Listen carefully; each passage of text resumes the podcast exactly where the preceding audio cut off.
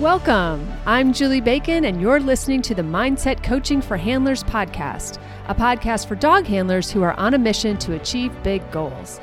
Here I share lessons, insights, personal stories, and tools you can apply during your next show, trial, or test to help you strengthen your mental game and hopefully Q more consistently. Be sure to check out the show notes where you'll find details about the episodes, plus important links, including the link to the Dogged Planner and Workbook created just for handlers on a mission. So if you're ready to improve your competitive mindset, get out of your own way, and connect with your dog like never before, then it's time to get comfy, bring an open mind, and work your mindset. Hey there, and welcome to episode 100. Feels like kind of a big milestone. All right, so this week we're going to talk about prioritizing or choosing, um, choosing which trials to go to, especially if you are a multi passionate uh, dog handler who maybe your dog competes in different things, or maybe you've got one dog doing one thing, another dog doing another. So, how do you choose when on a given weekend you could maybe go to obedience or you could go to agility or or rally or herding or all of the above, you know, who's to know?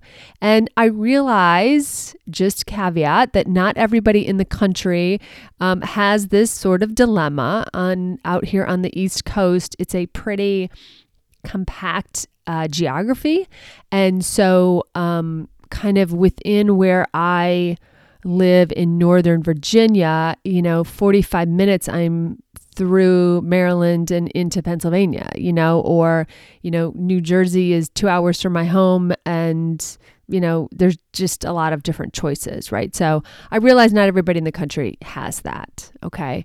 Um, but let's say that on a given weekend, you do have a bunch of choices. Uh, for instance, there's always a all breed trial that also used to have obedience and rally. They don't anymore, sadly. Uh, that um, co- or coincides with an agility trial that I love, and um, there sometimes is another event on that same weekend as well. So we have to pick. So this, of course, all goes back to our the goals that we set for the year, and um, when we set goals for the year, the way I like to do it is I go t- through each dog and I start with, okay, what are their lifetime goals? Like when this dog retires, what do I want to have you know, be able to say that this dog accomplished. And I write down all the lifetime goals.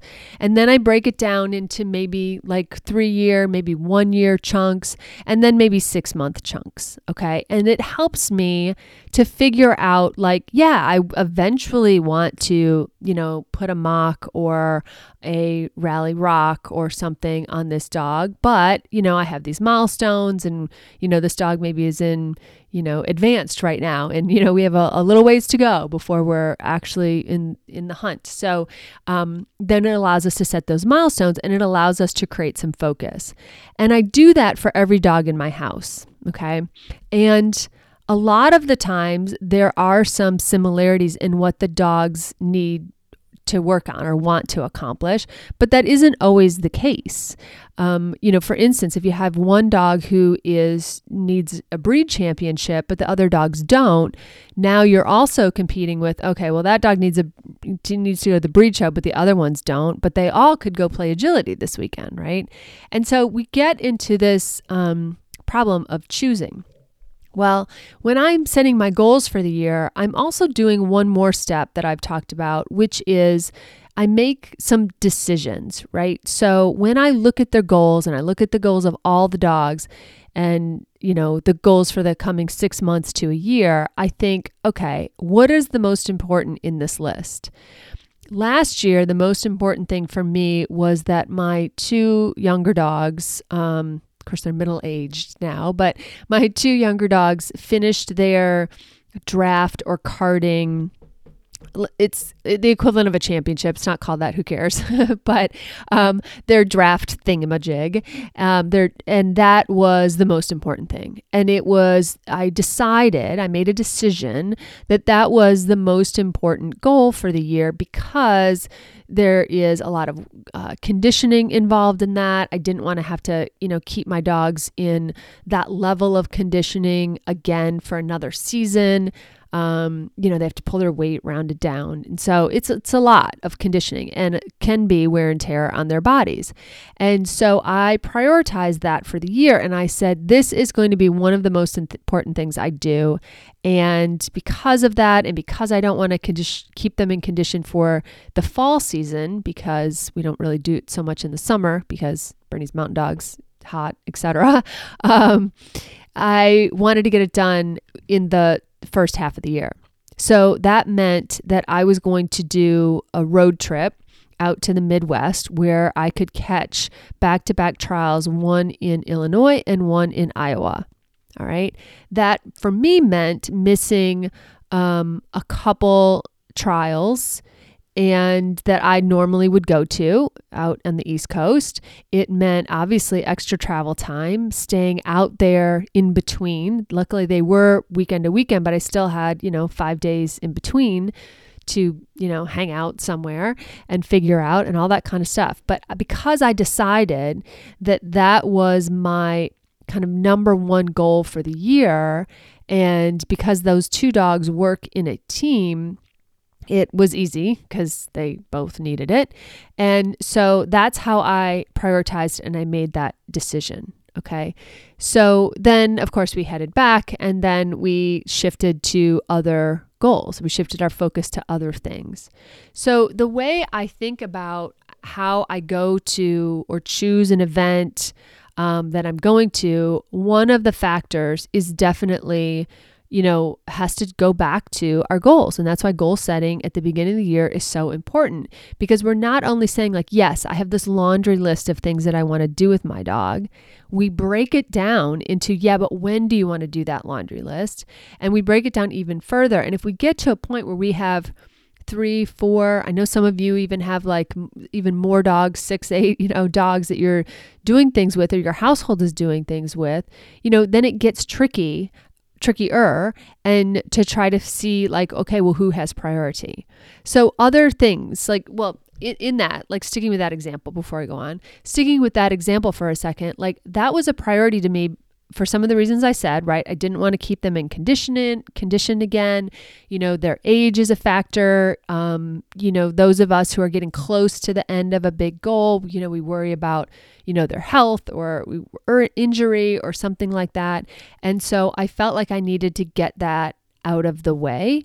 Um, so I was factoring, like I said, age, you know, conditioning, um, calendar, opportunity, all of this the schedule like how the schedule just kind of falls. And i had to weigh all that and i was like okay this is it. This is this is my chance. I am going to forego these other trials in order to do that okay? So you may be taking into account um, you know, the other thing is how often those events take place. For me, because I cart or draft with my dogs, there aren't that many chances. There isn't one of those things every weekend in every geography. In order to find those two that they were in May, I had to, like I said, go to the Midwest from the East Coast. And so um, that meant, um, you know, obviously additional travel. But what that was also saying is like, look, I, I've only have these two shots. If I don't go there, then I have to wait until fall or I have to wait until some other venue. Okay. So geography, opportunity, I guess, played a role in that of how many chances will I have to do that. That can be the case for sure if you have maybe an agility trial and a, something in scent work, right? Scent work is still, you know, it's so popular right now and it can be very hard to get into trials. And I know people who have double entered, right? They've double entered into scent work um, and say agility or obedience knowing that they'll probably get into the like let's use uh, obedience or something they'll probably get into obedience but they're not sure they'll get into scent work and they're willing to forego obedience if they get into scent work or something like that. Um, so sometimes it's how often does that venue hold competitions for you that you can get in and are you willing to double enter and or can you pull your entry your the second entry um, you know right before closing if possible if you know if you don't get or if you do get the your first choice so that's another thing to factor but i would say again that you know in order if i'm choosing in that case, if I'm choosing scent work over obedience, it's because I think, oh, scent work is really hard to get in. It's I don't have as many chances. So that's still an example of like, I don't have as many chances potentially to get into this competition as I would, say, agility. Because like out here on the east coast we have a lot of different venues um, for agility. And while trials do fill um, we can um, you know pivot and and go to a different trial potentially. Um, might be a little further away etc so, the other thing that I really think about is I go back to those decisions I made in the beginning of the year. And those decisions really help me prioritize all of my actions going forward into the year. And they help me define sort of seasonality. Okay. So, let's go into both of those things. Okay, super quick. If you've been DIYing your mindset, it might be time to commit to the Q membership. Each month, we take on a different theme and go deep on those topics each week. Handlers report back they have improved their confidence, gotten a handle on pressure, reduced their ring nerves, and more. The link to the membership is always in the show notes, and there's a monthly and annual option. If you choose the annual option, be sure to put Q Podcast in at checkout to get an additional month for free. You also get a coaching call with me. Back to the show. Okay, so when we talk about seasonality, what I mean by that is I sort of think of, I don't know, I don't know if everybody's like this, but I sort of think of my the my year is like kind of first half of the year, second half of the year. And I and I suppose in part of that is I tend to take off um, a big chunk of time in say July typically and maybe the beginning of August sometimes because it's hot and because I have dogs who obviously are not going to be the happiest trialing when it's, you know, 85 90 degrees or like super humid. So I will kind of switch up what we do. So that's the time like I go camping, I you know get them in the water, I you know just I do different things. We don't all turn into couch potatoes. We just do different activities. So because of that, I tend to think of my year sort of January to June and then, you know, August to December. So, a lot of times when I am setting my goals for the year and looking at the schedule, I will also take a look at well what's happening first part of the year, second part of the year, you know, and and start to prioritize. For instance, in agility, um, some people who are trying to qualify for the invitational are going to be like, you know what, from I'm making this up, April through June, it's going to be agility all the time because I because the cutoff for, you know, qualifying is June 30th and I want to give myself the best chance possible of, you know, getting to the invitational this year. For instance, um, other people who are trying to get to nationals are running to that November 30th date, right? So it may really change um, how you trial or how you focus in those last few weeks and months if you finish qualifying for, you know, AKC Agility Nationals in, you know, September, fan freaking tastic. You know, you might be opened up to be able to do some other things. All right. Um, what I find for the most part is that we, there are, if you are playing agility and something else, that most of the time you will have other chances to do agility. All right. It might be a favorite trial for you, um, but chances are it is competing with something that doesn't happen quite as often. So, in those cases, I go back to, well, what are my goals for this dog, you know? And the hardest part is is when my goals with two different dogs conflict with each other right? Let's say one of my goals for one dog is to do a bunch of rally, and my goal for the other dogs to do a bunch of agility. Okay, that gets harder. And I then the deciding factor, I mean, there's a lot of staring out the window and thinking, right? I mean, you know, there's you know a, a lot of non-science involved in this. And it sometimes it comes down to um, which one you would enjoy doing more. Is there a better judge for you? Et cetera, et cetera.